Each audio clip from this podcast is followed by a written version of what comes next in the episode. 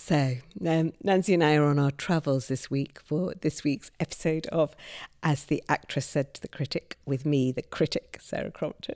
And me, the actress Nancy Carroll. And we also have a special guest in the form of the playwright David Hare. So we're very pleased that you're here with us, David. Thank you. We've come to David's World in North London in a lovely room full of full of your plays. Actually, it's brilliant And films. and films. This was Mark Gertler's studio, the um, painter Oh yes. of the London group, and um, much patronised by Bloomsbury uh, because he was a working class boy from the East End who Virginia Woolf and the rest of them were pretty snobbish about. Um, and here he wrestled on the up, upstairs, just above us. He wrestled on the bed with Carrington, who refused to sleep with him. But that's Yeah, where yeah, that's yeah. where he made his attempts is- at I Carrington. his love play. his work. Uh, Mark Gertler, Yeah. he's a fantastic painter. Yeah, I, oh, beautiful, beautiful, painter. Yeah, And and, he played- painted the merry-go-round in here. And No. Yeah, yeah, yeah. And because Hampstead Fair is just down the road, and so it was in this studio that he painted merry-go-round in 1916 or whatever it was. Oh gosh, I love that painting. Rufus Sewell played him brilliantly. Yeah, it's in the Tate. We should tell everybody. So Yes. go and see it in Tate Britain because it's a great masterpiece. Yeah, it Yes, yes, yes. Yeah, and it is one of those God, great injustices that he was sort of so patronised when actually his work now, you know, you look at it and you think it stands up better in some ways than a lot Well, of the other they Bloomsbury at Christie's offering. recently, somebody rang me and said there's a um, self-portrait of Mark Gertler in his studio, which is in you know the place where you work. So maybe you should consider buying it. And um, it was sold for 150,000 pounds. So Oh, right. I, I, pa- I passed on that one. But it's a fabulous place because it has got amazing light. I mean, Yeah. it's just a wonderful place. Yeah, I feel a little bit of guilt because I'm friends with a lot of painters, and I feel guilty about having one of the really uh, such a beautiful studio because there aren't many really good studios in London. It's it's very hard for painters because by and large they have to get hold of warehouses or you know, and they don't have this wonderful light that we have here. And do you always come here to write? Do you have sort of, Yeah. spe- you, you don't ever, you have, do you have patterns about how you write? Nine in the morning. Oh, religious. Everyone does. There's a very good book on um, work patterns of work in which actually even Mozart, who is supposed to be this sublime genius from whom it all flows without effort, actually he wrote every day from five o'clock in the afternoon till till eight at night. He he set aside three hours. So there isn't such a thing as a genius who is undisciplined. Yeah. There the, uh, everybody I know who is a proper serious writer or musician or painter has discipline. It's it's it's it just goes with the business of art forms. Mm. And if you're away or doing something, do you feel at, when it comes to that hour, does it then start to feel a bit odd? Yeah, I Yeah. bet. I don't like days in which I don't write. I don't like it. It makes me uncomfortable. Yeah, I bet. This explains, we, we were looking this morning before coming out, about, you know, how much you've written. I mean, you, you, your sustained output is extraordinary. Yeah, but you don't know how much I've thrown away. Well, that means you're even more prolific. if the amount that you've made is out there. Yeah, but if you work every day, you know, there's a famous story about Graham Greene going to see have lunch with Terence Rattigan, and um, Graham Greene goes in, and Terence Rattigan says, "Just let me finish this page," and he finishes the page, and Graham Greene says to him, hmm, "That's a page of dialogue, is it?" And he says, "Yes," and um, Greene said, "How many of those do you have to do?" And um, Rattigan said, "Well, you've got to do about eighty of these, and then you've got to play." And um, Graham Greene said, I think I might write a play. Because, of course, theoretically, it looks terribly easy. It looks Yes. very short. Yeah. Yes, you know, yes. compared with a novel where you're building a word mountain, Yeah. you know, a play, nowadays, they're shorter and shorter. Yeah. But, you know, a, a, a regular play, a kind of play I like, where you actually stay for the evening, uh, they're 20,000 words, which is nothing to Yeah. a, Yeah. It's nothing to a novelist. Yeah. do you always? Yeah, go. I was going to say, do you always start at the beginning? Oh, yeah. Okay, that's Where else? interesting. In the middle, or I wonder sometimes if because I No, sometimes there'll be a structural idea, but what often happens um, when you have a structural idea or you write a line of dialogue which you think is going to be essential to the project, it falls away, and because it's scaffolding, and Right. the idea itself takes over. I mean, there's a very interesting one on Straight Line Crazy, which, in my view, which is not everybody's view, Robert Moses was a man who his vision as a, his idealistic vision when he was young, he became trapped in that vision. Yeah. And he couldn't escape it and he couldn't modify it and he became rigid. So I'd always imagined the line and it was there in the text. Um, is there anything worse than being trapped in a dream? was the line. And there was a point towards the end of rehearsals where Nick Hytner, expecting resistance, turned to me and said, I wonder if we should cut that line. Is there anything worse than being trapped in a dream? And I said, No, it's I'm ready to cut it because it's actually fallen away. It's Yeah. the underlying idea of the play. Yeah, the yeah. audience can understand that that's the idea of the play. It doesn't need saying. So what you start with sometimes just disappears because it's subsumed into the material itself. Yes, yes, yes. We're talking, in fact, as you're in rehearsals for um, Straight Line Crazy, which is your most recent play, going to um, America to open at the Shed, starring Ralph Fiennes, and about Robert Moses, who was the architect who essentially transformed New York, changed it into the city we see today. Opened it up in terms of its roads and so on. Have you, when we saw it here, for me, it was fabulous seeing it partly at at the bridge because it was, it was like an exploration. It was somebody I didn't really know anything about, and the players, plays often do, sent me off on a kind of journey of, you know, finding out about this man and about his time. I mean, that's one thing I, I kind of love about theatre. I think it's kind of a great tool for the self-educator. Um, but but for New York, audiences do know who Robert Moses is. They do know that he was a controversial figure. Have you have you looked at it again in the light of it going to New York? Have you do you make Not at all. Not at all. I, I mean, they, I, you're you're totally right. Everyone will come with a view. Yeah. You know, he's loathed, um, particularly you know in ethnic minority communities for everything he did to move people out, to move the poor out of the way of his roads, and to move them out of um, central Manhattan and away to the suburbs. And so he's despised and- Yeah. and hated for that. Other people, you know, think that he is the great modern creator of the city they live in, and they feel gratitude to him. And they certainly feel gratitude for the expressway system, you know, which is his. And so, you know, I, I, I, there's nothing I can do. Everybody's going to just receive it differently. It's going to be totally different. But I shouldn't. I don't think about, you know, the level of the of the audience's knowledge. That's not any my concern in the slightest. Right. So you, you never you would ne- you just always start off with what you want to write about. I don't think about the audience. Right. That's interesting. They don't. I mean, because if, if you've any luck at all with a play, it's going to be performed all over the world. Um, so, you know, how can I worry about what the reception is going to be in Japan? I can't. You know, and so a play, you know, an interesting example, a play like Plenty, when Plenty was performed in Japan, then the producers told me that all the men, nearly all the men in the audience left at the end of the first half. Oh, wow. Because they objected, this is 1980s, Yeah. to the principle that a play be about a woman, that the woman be the central character. And they just went, well, we're not going to stay at a play about a woman. That's a complete waste of time. You know, whereas the women stay and weep because there is, fin- not because of the play itself, but because there is finally a play about a woman. So you're going into, with a bit of luck, if you write a play that has any international uh, profile at all, you're going into all sorts of different cultures with plays, and they're going to be received completely differently according to the mood in the audience. They always said, you know, the most revolutionary thing you could do in the Soviet Union was perform Hamlet, because Hamlet had a meaning, regicide. Um, it had a meaning to Soviet dissidents that it doesn't have to the good citizens of Stratford on Avon. Yeah, yeah, that's true. So, what do you think about when you're starting a play? What is your starting point? What do I think about? Yeah. Usually a visual image. I want the audience to be, I want them to be enticed by what they see when they walk into the theatre.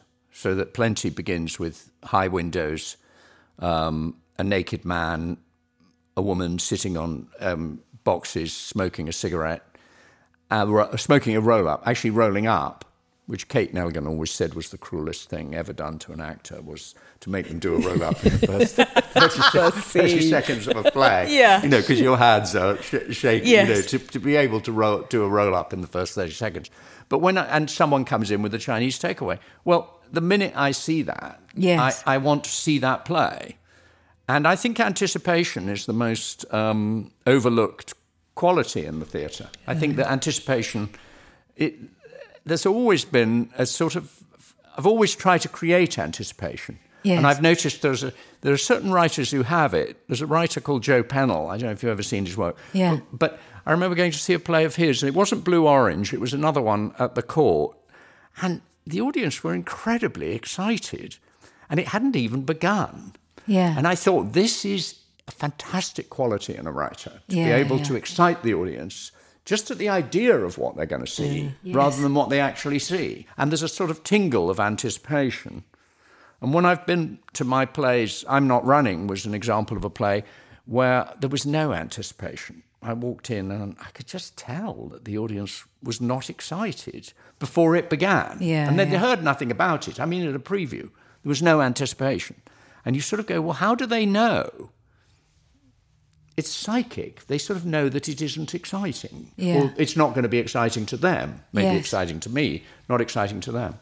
There's an interesting science, isn't there, in terms of the process of revelation or how, how, how quickly you reveal things and how much information an audience or a reader needs to keep them going, enough sort of fodder Yeah. to keep them interested. And, and That's all we do. That's that's my entire profession is how to disclose information without the audience realizing that that's what I'm doing. yeah, There's a wonderful quote by Valerie, Paul Valéry, who said um, that the purpose of art was to convey the sensation without the labor of its conveyance.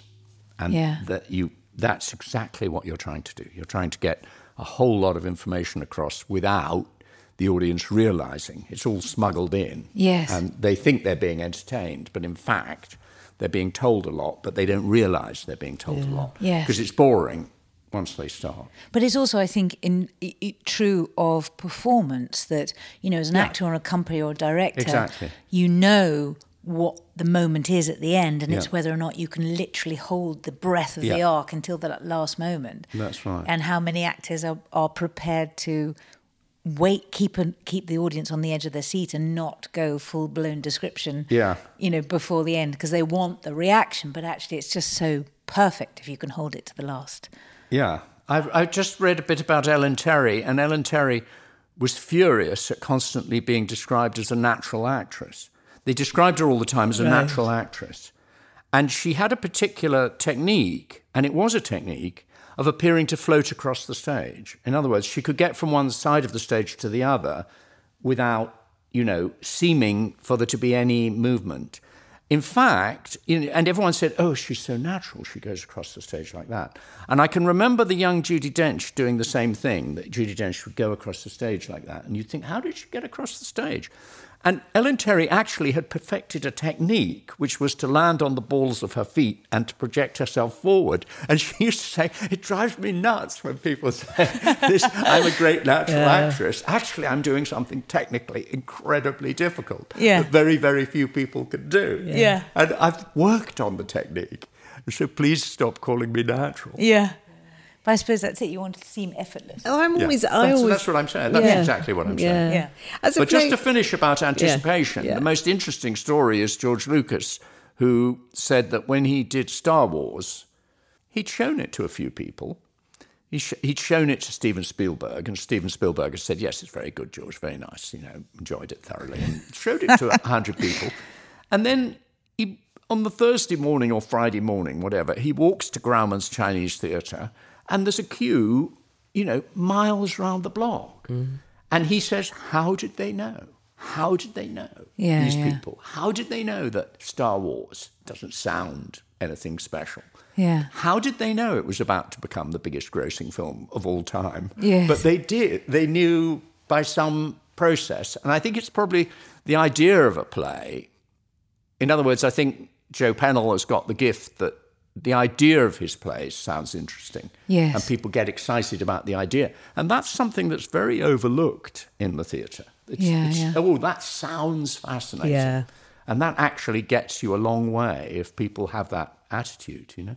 Yeah. Yeah, I think it's interesting because I, I mean, I always have a sort of certain childlike approach to the theatre that I'm always quite excited. I mean, I, I mean, my family will say that that's slightly untrue. That there's quite a lot of moaning before I set off for a wet night in, in sort of East London, actually, which I've always got. Oh, I don't want to go to East London. But then when I, I do always have that sense of sitting down, and you're right, it is quite often the idea of just, Yeah. you know, kind of what what might happen next.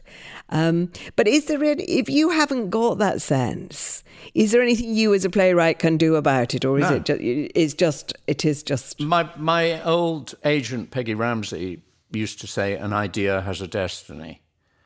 And she meant by that both that the job of the playwright was to work out what the destiny of the idea was, which I think is true, but she also meant that certain ideas are going to appeal and certain ideas are not going to appeal. And you can spend your whole life trying to flog them, um, but they are never going to appeal. And there's certain plays I've written which are never going to appeal, in spite of them seeming to me much more fascinating than some of the plays that do appeal.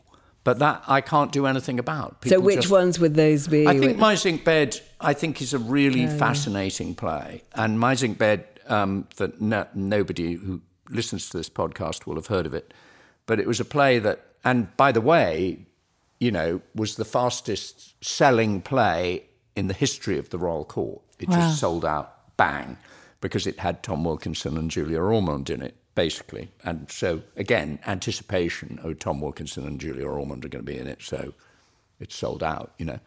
Um, but it's basically about the problem of alcoholism. Why has alcoholism become such a huge thing? And why has addiction become such a huge thing? To which I thought I had a really interesting answer. But I can see in the blankness of the audience, and various people have revived it and, you know, tried to saying this is a great play. Why does nobody recognise it's a great play? But they just don't. You you put across your idea about addiction, and they're totally uninterested. And there's nothing you can do about it. And I just have to accept that my fascinating theory about addiction is of absolutely no. What was your theory? I felt that it's a substitute for belief. I think that it's, you know, in other words, people used to believe and they used to have faith. And that instead, you know, we pleasure ourselves not with ideas or with convictions or with faith, um, but the basic, you know, behavior of a faithless society of people who don't believe in anything Yeah. is to become addicted to drink or drugs, you know? And um, it's not a bad theory, um, but nobody cares. The other thing that that touches on, though, is that the, that it is often actors who who kind of that's the other reason, that's the other anticipation that you buy a ticket. Was there a moment with theatre for you where you felt completely sort of switched on by theatre, of feeling that this was going to be your life? Was was there was well, we an act- all cite Paul Scofield. I don't know anyone. I don't know anyone of my generation, meaning people who are now in their seventies, who don't cite Paul Scofield as King Lear. You just do because it's sort of it, it, it, in my mind, and of course, you're you know you're misled by youth, and maybe the things you see in your youth affect you much more profoundly. But there's nothing I can remember bits of Scofield's performance. I can remember scenes. I can remember intonations. You know, I only saw it once, but I can remember exactly how he said certain lines and things. Yeah. And he just he etched it in, on your brain in a way that makes the play almost impossible to do. I directed a production, and I kept going, "Oh my god!" Who is your Lear? Did that? You know what? Who was your Lear? Anthony Hopkins. Oh God. And um, With Judy Dench at the National. no, National? it wasn't with Judy Dench. No, it was with on. Anna Massey. Anna Oh, my Lord. And, um, all my favourite actors were in it. Bill Nighy was in it, needless to say, and Roshan Seth, who I adored. And um, Oh. it was full of sort of my crowd. Yeah.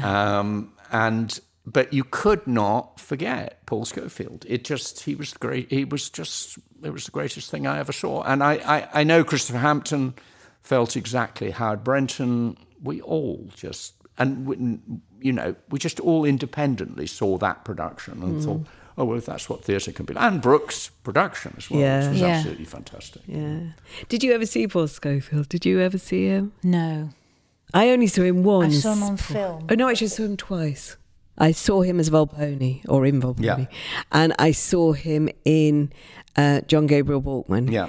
And that's just been revived at the bridge. And all the time I was watching it, these little echoes of Scofield kept coming into my head. Not that, you know, I wasn't enjoying what was in front of me, but it is like sometimes with dancers, it's like a ghost figure that kind of comes over and reminds Yeah. you of something you've seen of a intonation or a bend of the arm. And I, it is interesting with Scofield that he he seems to have had that capacity. Yeah. He was very, very clear about what he wanted to do, the, the parts he wanted to play, the parts he felt he could play, and the parts he couldn't play. And he also was very, very clear about how to play them. And I was lucky enough at the age of 23 to adapt a Pirandello play that he was in. And I was, you know, I was 23 and I was in a rehearsal room with Paul Scofield and Joan Plowright and with Laurence Olivier producing. And, you know, I was just completely in awe. Olivier, I couldn't deal with at all. You know, I just couldn't speak to him because I was, you know, just couldn't. Joan was delightful. Yeah. But Paul was incredibly underneath it. He's very, very. He was very, very charming, very sweet.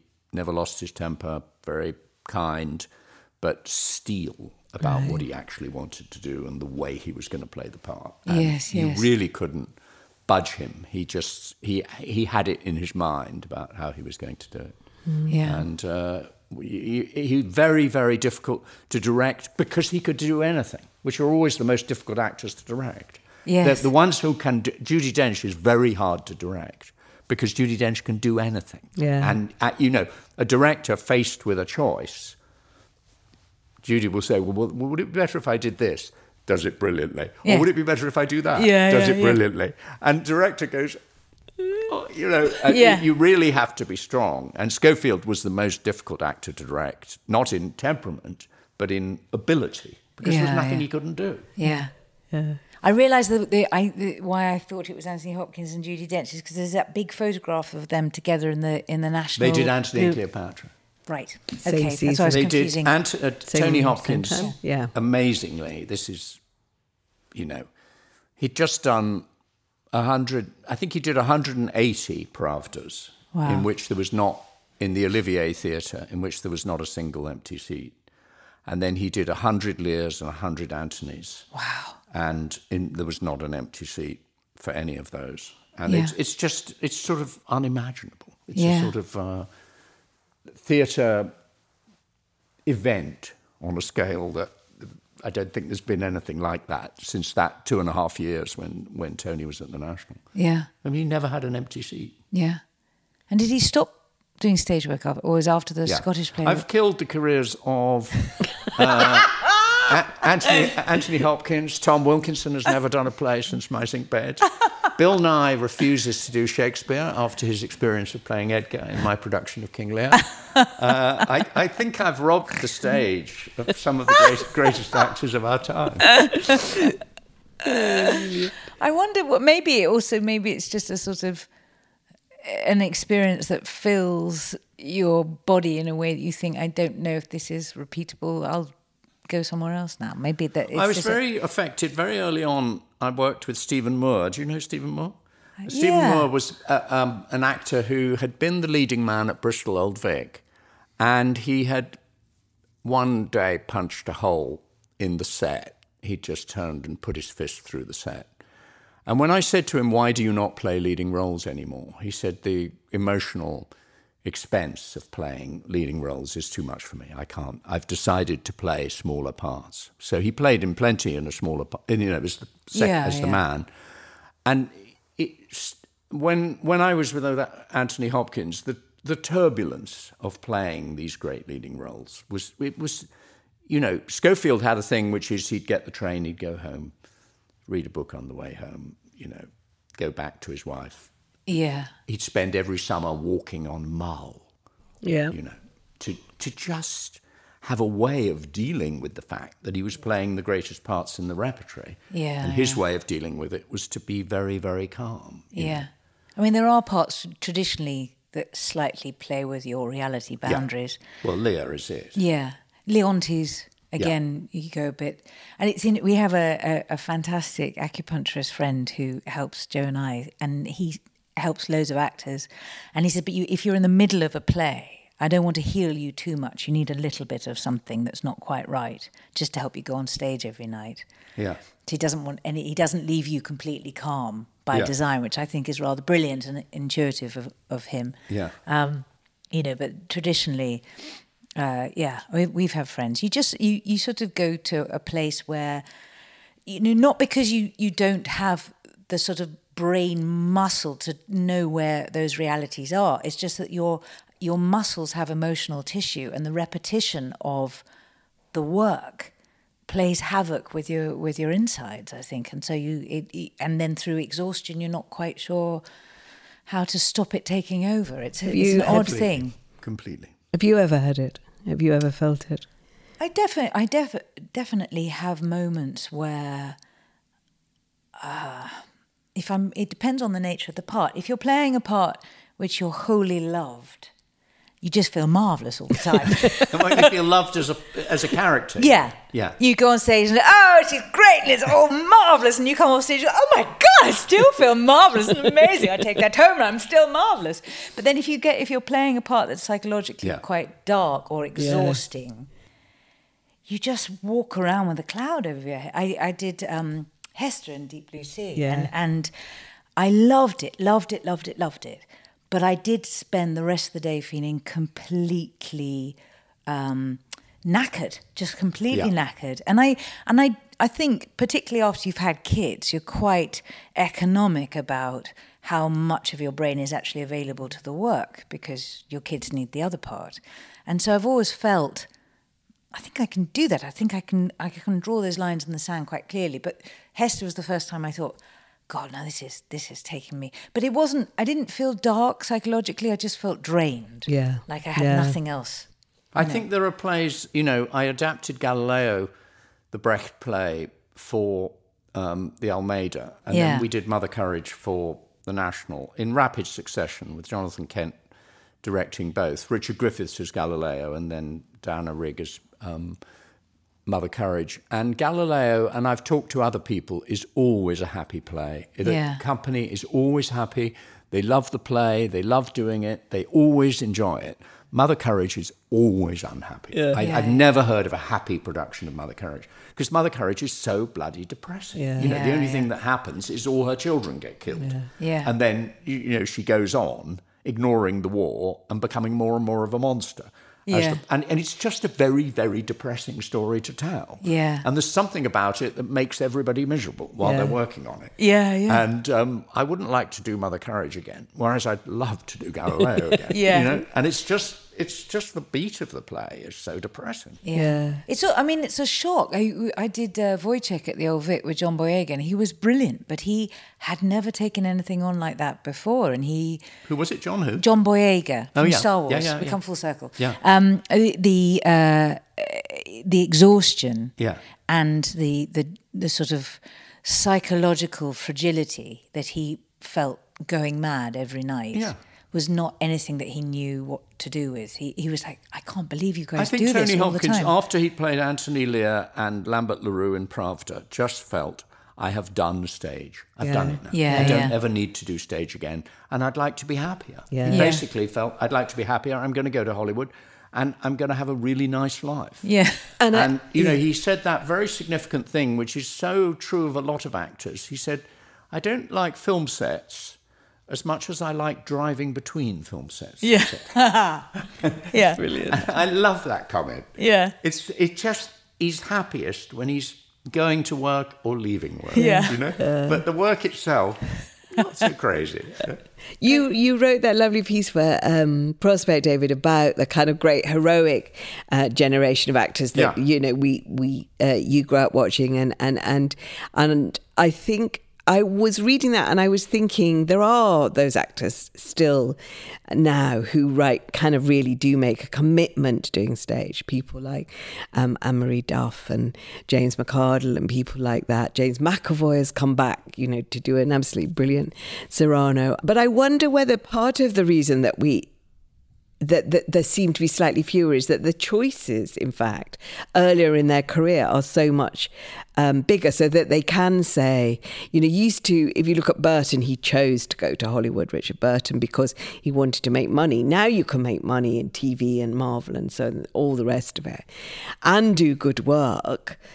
And maybe the stage starts to look kind of quite, you know, lots less money, lots lots more trauma. I mean, maybe it starts to look a less kind of attractive prospect at some levels. I mean, you look at people. But don't that, you think it's also that heroic acting is out of fashion, and that it is that there are not heroic. You know, the the writers of the previous generation, John Osborne, obviously, you know, where you have very great performances by Nicol Williamson and Paul Scofield and all these people in in John's work, but they are basically asserting the individual. They're about everything is becoming conformist, society is becoming very dull, it's all we're all turning into consumers, and they're all about there's a person in here, I'm screaming to get out, and I'm a human being. Yeah. Well, actors love playing those parts, you know, and that that creates a certain kind of heroic actor, of which Rafe Fiennes is, you know, the remaining example. Yeah. Ralph Rafe is still that kind of actor, the actor in the in the heroic tradition.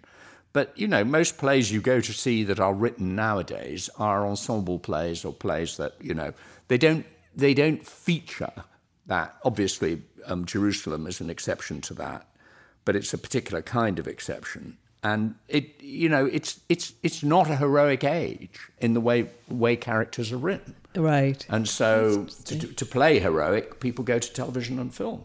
Because they get that kind of Because they get that concentration on. drag from That's it, really you know. interesting. I hadn't thought of that. Although I have to say, you, I have been in, in companies where the director makes everybody feel like they are the hero. Right. and and and so you it is possible to have you know a, a play with 10 characters or all playing the lead in their own head Yeah, the best the best play I ever directed that does that is Heartbreak House, and Heartbreak House has ten characters in it. Yeah. and apart from the burglar, the nine other characters believe they are the principal character. Yeah. and I slowly realised talking to all of them, and I thought, what a brilliant piece of writing it is that Shotover and Hesione Hushabye and all these people believe they've got the best part. Yes, yeah. And it is an incredible achievement to write a play in which, but you know, there again, you can't do Heartbreak House without heroic actors. You need heroic actors to do Heartbreak House. You need heroic actors to do Man and Superman. Yeah. You need heroic actors to do Deep Blue Sea, for Yeah. goodness sake. Yeah Um, but the, you know, by heroic, I mean dedicated to celebrating the individual. yeah I thought Jack Absolute had a bit of that. I didn't see that. Yeah, You but didn't you see did it. that. Yeah. But it was uh, again. I think the Olivier stage invites that because it has it. You, you need to fill Yeah, yourself. and the audience and- respond to it. Yeah, Of course they do. And uh, but everybody and the way that the Oliver Chris and Richard Bean wrote it was that it it had taken the sort of rivals model and but put it in that sort of uh, vaudeville front-footed ilk that, that you know every character introduced themselves and and so it was all it had a tongue-in-cheek quality that suited the the invention you know the the the, the, the sort of resetting it into the Second World War. And uh, but I it it really felt like every character that came on became the lead the minute they came on and they said i'm this person and i'm fantastic and you're going to so that you were following it did it had an element of that I, I think it is it is possible i suppose as well And we always felt with the Olivier that you had to break the fourth wall, that it, you could not achieve anything. Chekhov in the Olivier is dire. I mean, Right. it's very, very difficult. And mercifully, the plays, when we did Young Chekhov, the great advantage is it has direct address. And Yeah. that way you can work. But if you go in and try and create just atmosphere in the Olivier, you're absolutely doomed in that Yeah, enormous yeah. space. So the worst plays you can possibly do in there are Cherry Orchard and Three Sisters, you know. Yeah. And they they uh, and as soon as you break the wall and start talking to the audience, it's a Greek theatre for goodness sake. And if you know Greek theatre depends on direct address. Yeah. And um, the minute you do that, that theatre begins to begins to work. But it doesn't work if you try and do just a naturalistic uh, representation in that. You have since the very start of, of, of your career. You you've you had you directed as well as wrote. What do you think directing brought your writing, and vice versa, or did you always see them as sort of separate? No, I started as a director. Yeah. And then I felt that other directors, although they were wonderful, and I worked, you know, early on with Max Stafford Clark and Michael Blakemore and Richard Eyre, and you know, they were the they directed my first plays.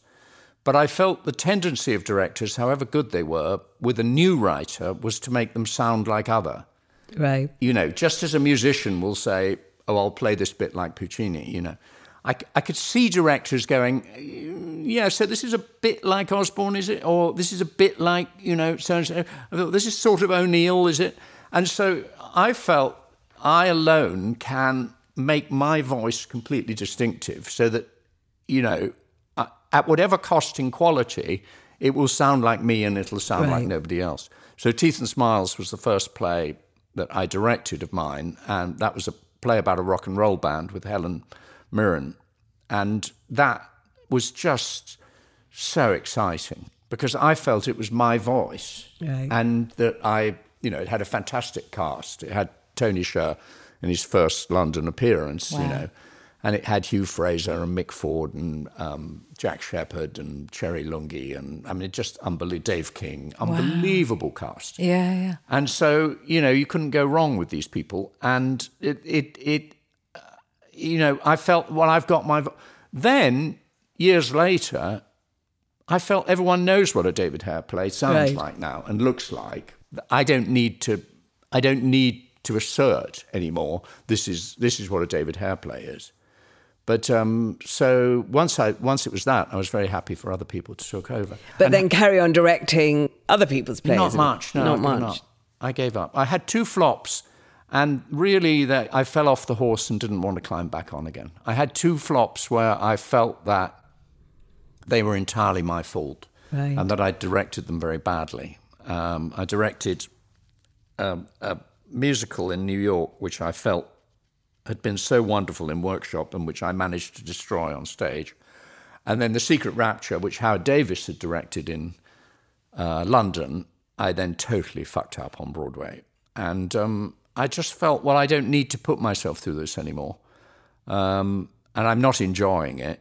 And I lost my nerve. Right. Yeah. And because I was a, not a professional director, I didn't need to do it anymore.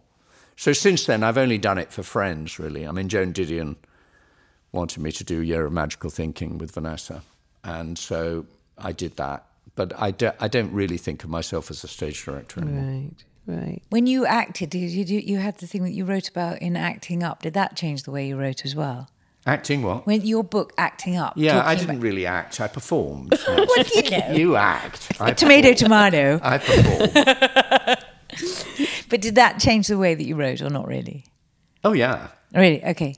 Yeah, I'd already worked out that it was not a good thing to have actors sitting in the dressing room feeling they'd wasted their evening. Do you know what I mean? Yeah. In the early plays I wrote, they'd have a character called Barman, you know, and he'd serve drinks and then he'd go back to the dressing room for the uh, rest of the evening. Yeah. And I'd already worked out that plays were better when everybody was invested in them. Yeah. You know? So, but to see it the other way round was absolutely, I mean, eye opening.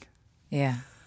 yeah. I mean, in particular, just in the smallest thing, right? The arrangement of objects, you know Previously, when actors had said to me, I don't want that glass of water there, I want it six inches to the right, yeah, I would go very tolerantly, you know, being a very nice director. I'd say, oh, yes, you know, so and so would like that glass of water six inches to the left going. you know, secret your ways, yeah. right, okay. Diva. But of course, then when I was diva, exactly. yeah. Of course, when I was acting myself, I kind of go, oh, I thought that rail was going to be there, but yeah, it's yeah. there. Oh, oh my, oh, I don't feel very comfortable. And yeah. now I understand how important yes. all that stuff. It's vital that stuff, isn't it? Yeah. Well, I suppose it's. I mean, yeah, it can be. It depends security. on security. Yeah, absolutely. Is oh, this, but we the rehearsed actual with a table. door handle? Is this what the handle's going to be like? Yeah. I can't turn this no, door that's handle. right. The table was much higher in rehearsal. yes, oh, yes. And now it's down. Yeah. Oh, I, am not comfortable. Yes, you, know. you do have to check yourself though, because it come. It's fear you know, and if you if you have those moments, you're like, well, I can't possibly work with this cushion. You know, that um, you have to go, come on, put your big girl pants on. It's a cushion. Well, I now take those moments terribly, terribly seriously. I, I, go, you know, Mr. So and so is not happy with his cushion. Yeah, yeah. And, it is hilarious, but we've all, you know, yes, it's a bit like cross lighting, for example. Yeah. You know, Oh, lots of lighting about it. designers love cross lighting. Tell me lighting. about it. But you get on stage, you say, "Well, I can't see the person I'm talking to." I know. Yeah. What's the important thing, Nancy? You Yeah. know he's there and he will answer. You know, he, she. But it is. I mean, it is interesting, and uh, and it's a bit like what you were saying uh, uh, about a line in a play. It, it's scaffolding.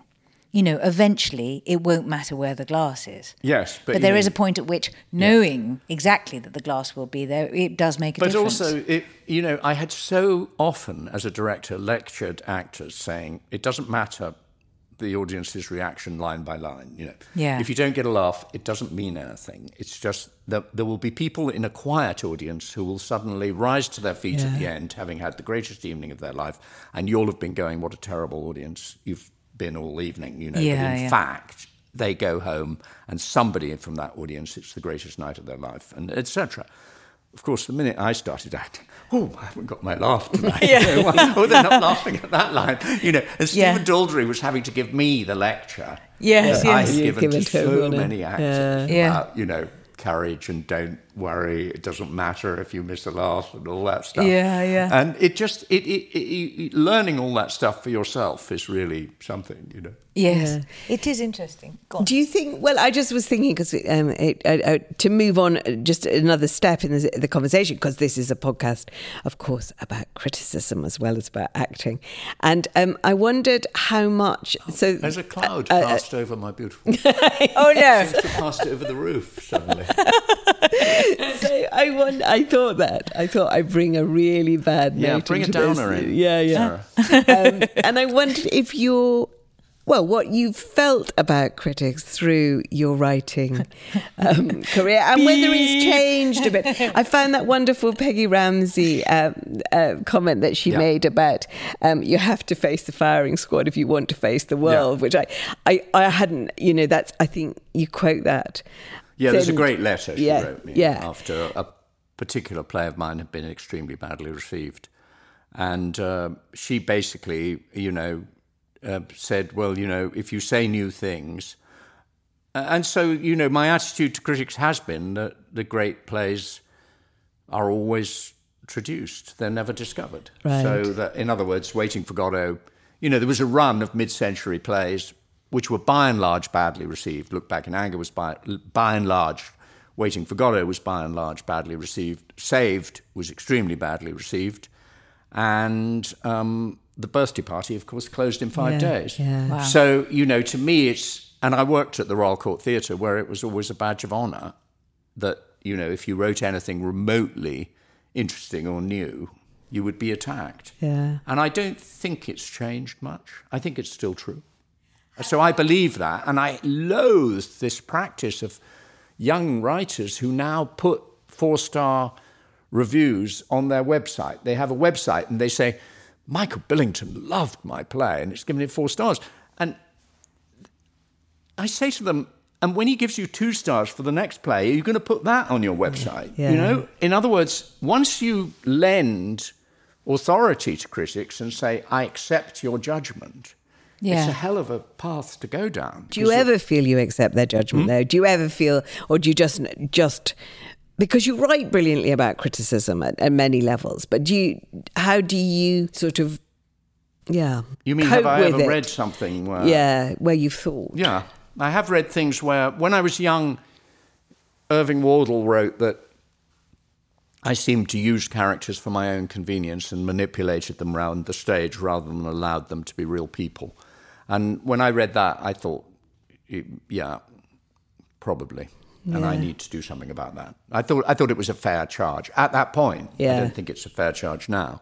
But I did, think, I did think that that's fair enough. Yeah, and do you still read reviews? Do you read reviews? No. of your plays. You But they don't? come through the air. Yeah, they come through the air. There's a Judi Dench saying that she comes in every everything she does, she comes in on the second night, and she said she always says, "I haven't read them, but I hear they're very good," and she just announces it to kill the subject, Yeah. so that everybody doesn't become obsessed. You know, we had a very interesting experience with "I'm Not Running," which was really that "I'm Not Running" was a play when the publicity department tried to find a quote they couldn't find a quote for the poster. They couldn't find a single good word that had been said about it that they could, that they could actually quote. Do you Right. And that's quite, you know, and I said, well, are there any stars? They said, not many. No, there aren't any, really. You add them together. Well, you add them together. So, but I'm not running played to 50,000 people and pa played to something like nearly 80% Wow. in the Lyttelton, which is a 900 seat theatre. Yeah. And it was perfectly clear the audience adored it. Yeah. And the audience was standing every night by the end of the run. And so it's very, you, you just have to forget about it. Yeah. I mean, it did send me into a spiral, and I was very, very depressed, and it hurt me a lot, and I was very, very, very unhappy for a long time. Yeah. But, you know, on the other hand, the actors were perfectly happy because they were playing to these great audiences. Yeah. Yeah. Yeah. I always feel as a critic, I suppose my, I do think one of my great fears is that I would miss the great play. I mean, you know that because you I, have, I, Sarah. yeah, Often. often. Yeah. But I, I do think, you I mean, know, I i- felt if House- I was I at the thought- I birthday thought- party, thought- but birthday party in particular, I often think if I was at the birthday you'd have missed party, it. would I have actually just said it wasn't? It I didn't thought work? House of Shades this year was an exceptional Yes, well, I liked play. that. I thought Yes. it was an exceptionally Oh, brilliant phew, play. I got that one. the Almeida. What? Did I you get that, that one one, right? Oh, well done. But certainly the critics I read got nowhere near it. No. Nowhere near it. Oh, that's And that, you know, whe- again, whether you like it or not, it's a fantastically original play by a really important young writer. And, you know, not to get near it, and people not even bothering to Yeah. try and get near it. Yeah. And that, it, it really upset me, actually. It Yeah. shocked me. Yeah. No, I love that. That's good. Tick. Got that one.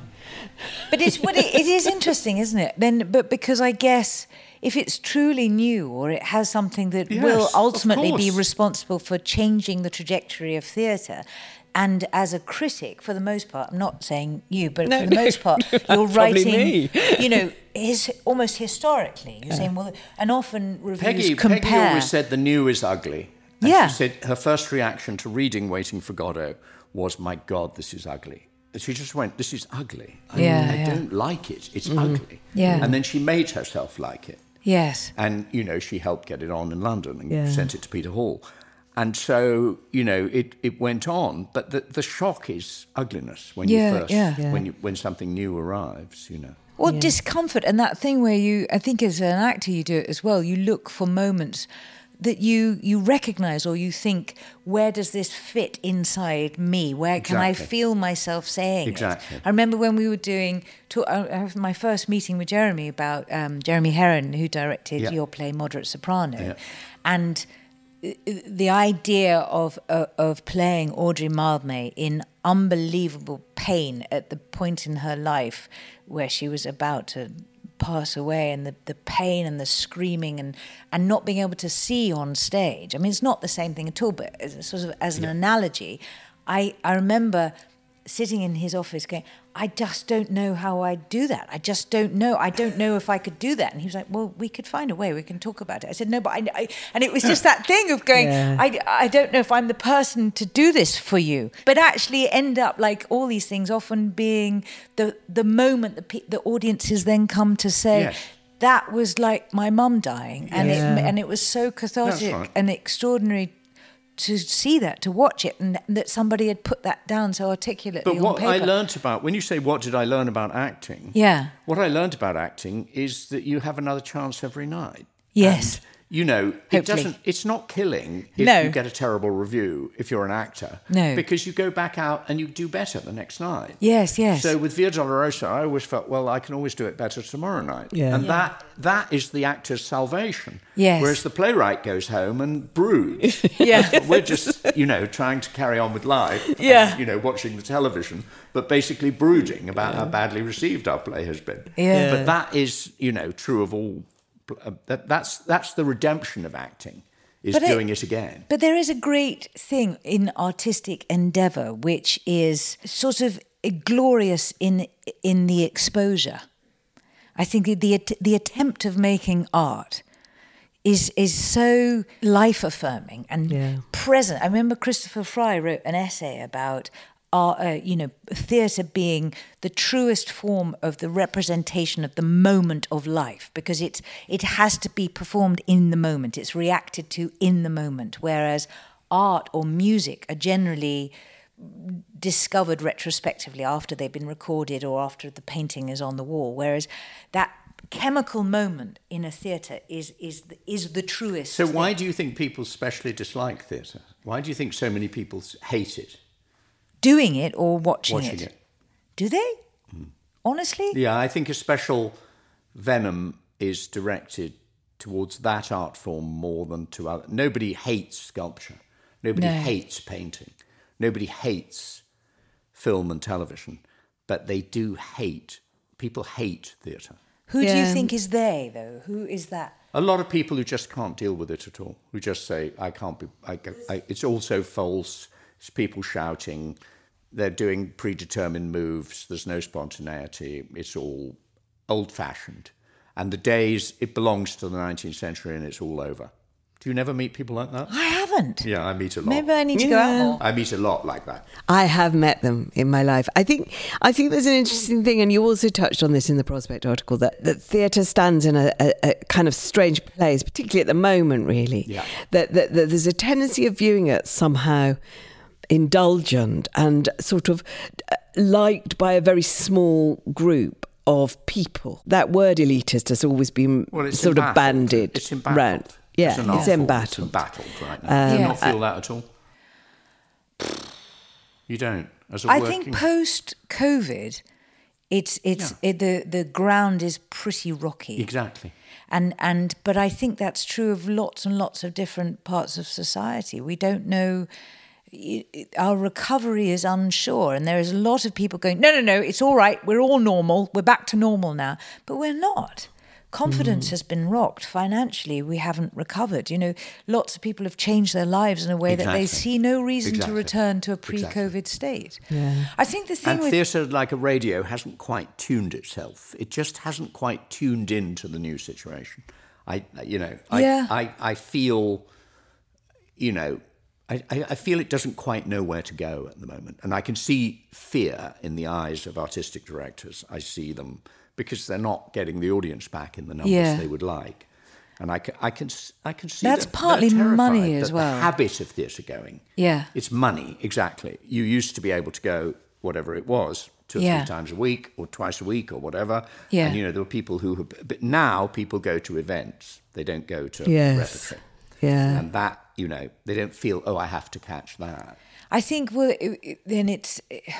I don't know. I don't want to sound naive, but I think m- m- maybe it just needs more time. I know that a lot of Yeah. theatres won't have that time because it, you just you can't afford to wait. I wait. do think it's fear, though. I do think that's really right. That it, it doesn't quite know what to do, and I find going quite a lot as you do. I mean, you know.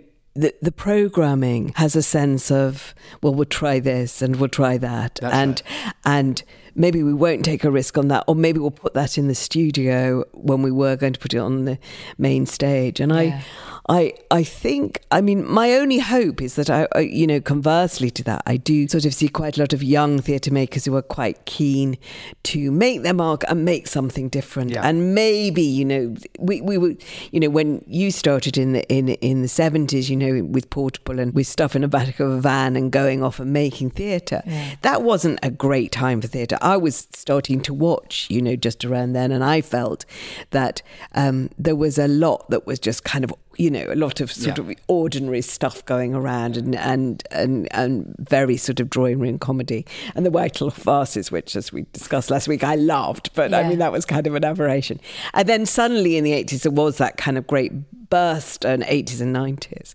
so I wonder if that might be the thing that kind of Yeah, I think people, theatre always comes and goes. It's an art form, for goodness sake. So, like all art forms, it has ups and downs, doesn't it? Yeah I, just think we're probably going through a bit of a down. A bit of a right We down. are, now. but it is. But moment. also, I think because of the risk, because of the nature of how much money was lost during COVID and the struggle of the arts to climb back, and you know, for the number of actors who've had to have left the profession because they couldn't sustain themselves through Yeah.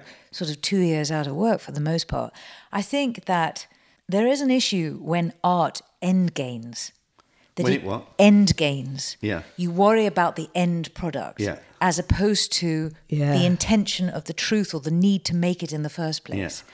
I think, you know, it's an Yeah, interesting exactly. I totally agree with And- you. But and- that's what Sarah's saying. The young people who are working in the theatre now have things they want to make and say. Yeah. and that will I think, you know, the, I remember years oh, and years But ago I think there's so much mediation now, and Yeah. so many young writers are now told to go into workshop, to go into readings, to have their plays rewritten, for Yeah. everybody's view about what the play should be about to be, you know. Yeah. Whereas the hot voice of the new, Yeah. unmediated by all these people who think they know better, that that's what the future of the theatre depends on. Yes, and there is lots of it. You know, I, I think it is happening. It's just got to get out. It has got to get out. Yeah, and it's just it's just finding the facility for that, and and you know, as you were saying, you know, the Edinburgh Festival wasn't as big this year as it has been, and that has previously for decades been you know a great sort of breeding ground for performers and writers and comedians, and you know maybe it is we we this recovery is just going to take longer than we want. Yeah. And and actually it's very interesting, David, in terms of what you're saying. The play I liked the best, which was The Last Return, which was a play about a ticket queue. Yeah. You cannot imagine it getting through a focus group. You cannot imagine anybody going along and saying, Well, a play about a ticket queue is going to be one of the funniest, cleverest, darkest Exactly. things you've ever seen. Exactly. And I think that it's really interesting. So, you know, it, it's that's what you have to hope for is that the kind of sense of um, mediation, sense of worry. It's an anxiety that we're in at the Yeah. moment, isn't it? And it's basically it's it's it's producers having the courage not to interfere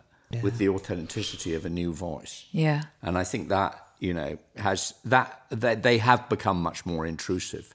There's a famous story about um, Christopher Hampton wrote a play called Total Eclipse, and there was one scene in it which about Rimbaud and Verlaine. And this is 1968, and the director Bob Kidd went up to see Bill Gaskill and said, "There's one scene that's really not working, and I wonder if I should get Christopher to rewrite." And Bill Gaskill said, no, don't let him rewrite. Let him just see it in front of an audience and he'll see it fail and then he'll write a better scene next time. You know? Yeah. It is unimaginable. An artistic yeah. director taking, you know, they'd be down with their bloody notes within, you know, quick as Jack Flash. They'd Yes, be yes. going, oh, I don't think that scene worked. You know, and just to trust a writer like that, as Bill did, trust, trust Christopher Hampton. And God knows his trust was rewarded. because, Yeah. For goodness sake, he's Christopher Hampton. Yeah. Yeah. And he did Exactly. learn from that scene not being very good. And, you know, it just, I, I, that attitude is so much healthier than the attitude, oh, oh, this is a play about such and such. I know a lot about this. I, I think it should be like that. You know, and that is, unfortunately, theatre for a writer is becoming more like film. It's becoming more that a whole lot of people have got views. And Yeah. you have to listen to their views. Yeah. And that, it didn't used to be like that. Yeah. Although, I mean, I don't, I know probably sound a bit Pollyanna, but I think that there. You are Pollyanna. I am Pollyanna. the actress. The, but um, the, you know, the, the nature as a performer, but also as somebody who absolutely loves going. Those first couple of times when we went back after COVID, I just wept Yeah. because it was so I think just healing and and as an Yeah. audience the relief to be you know one of the first things that we saw was Amelie the musical. And at the end the performers were on stage saying thank you thank you for coming. You know and it was just and it, uh, and it, there's something there is something healing properly medicinal about it. And it and it does you know it isn't i mean it is elitist of course because of ticket prices and people assuming that they have they deserve to even go or have a take a view or whatever. And that sometimes is a lot of psychological acrobatics for people to go well, is that something i would understand? Would i understand? Yeah, you- shakespeare understand this political thing? Yes you would. And and it's brilliant. But you know at the other end of it you have brilliant theatre companies like seen and heard who are literally changing lives with theatre. Yeah.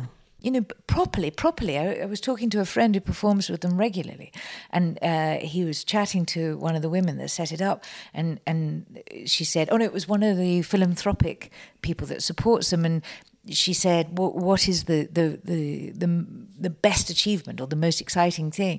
And she turned to a guy and said, "It's him." Mm. You know, that he had been uh, literally sort of gathered by Seen and Heard at age nine, ten, mm. and and then eventually has become a writer, having been to Bristol University and all the rest of it, having thought that he, that he had nothing yeah. at the beginning of, of, it, and so there are, you know, theatre at every stage. And when we're talking about the highest ranks and the West End and what's going to the National and the RSC and whatever, but the act of making yes. theatre is a healing ground, and so that you hope that ultimately that light will eventually you know, shine bright across everything, and that we will we will rebuild. I keep thinking of this that. Is, yeah, go on. You know, just one quick analogy, which is that my first ever job, um, which was an ad in Cape Town many many centuries ago, um, they ha- Nelson Mandela was very recently uh, newly elected prime minister, and one of the runners on this job said, "We were at the forefront of political theatre." Every you know theatre was the even during apartheid yeah. mm. theatre was the only place yes. you could truly truly yes. object yes. now that he's in power we're doing gilbert and sullivan yes because we are so careful that's exactly and case. it's the same i feel it's exactly the, what i was saying about theatre under the soviet union yes you know it was the rallying point at which people could protest by, yeah. by subterfuge but protest. Yeah. And so plays took on this tremendous urgency Greek plays, Shakespeare plays, that sort of thing. Yeah. By analogy. So it's you're partly responding to whether there's a need in society to listen to these particular stories. Mm, yeah. And there are times when you feel the need is urgent and the, you feel at the moment, as you said earlier, comedy is what people crave. Yeah. They they crave.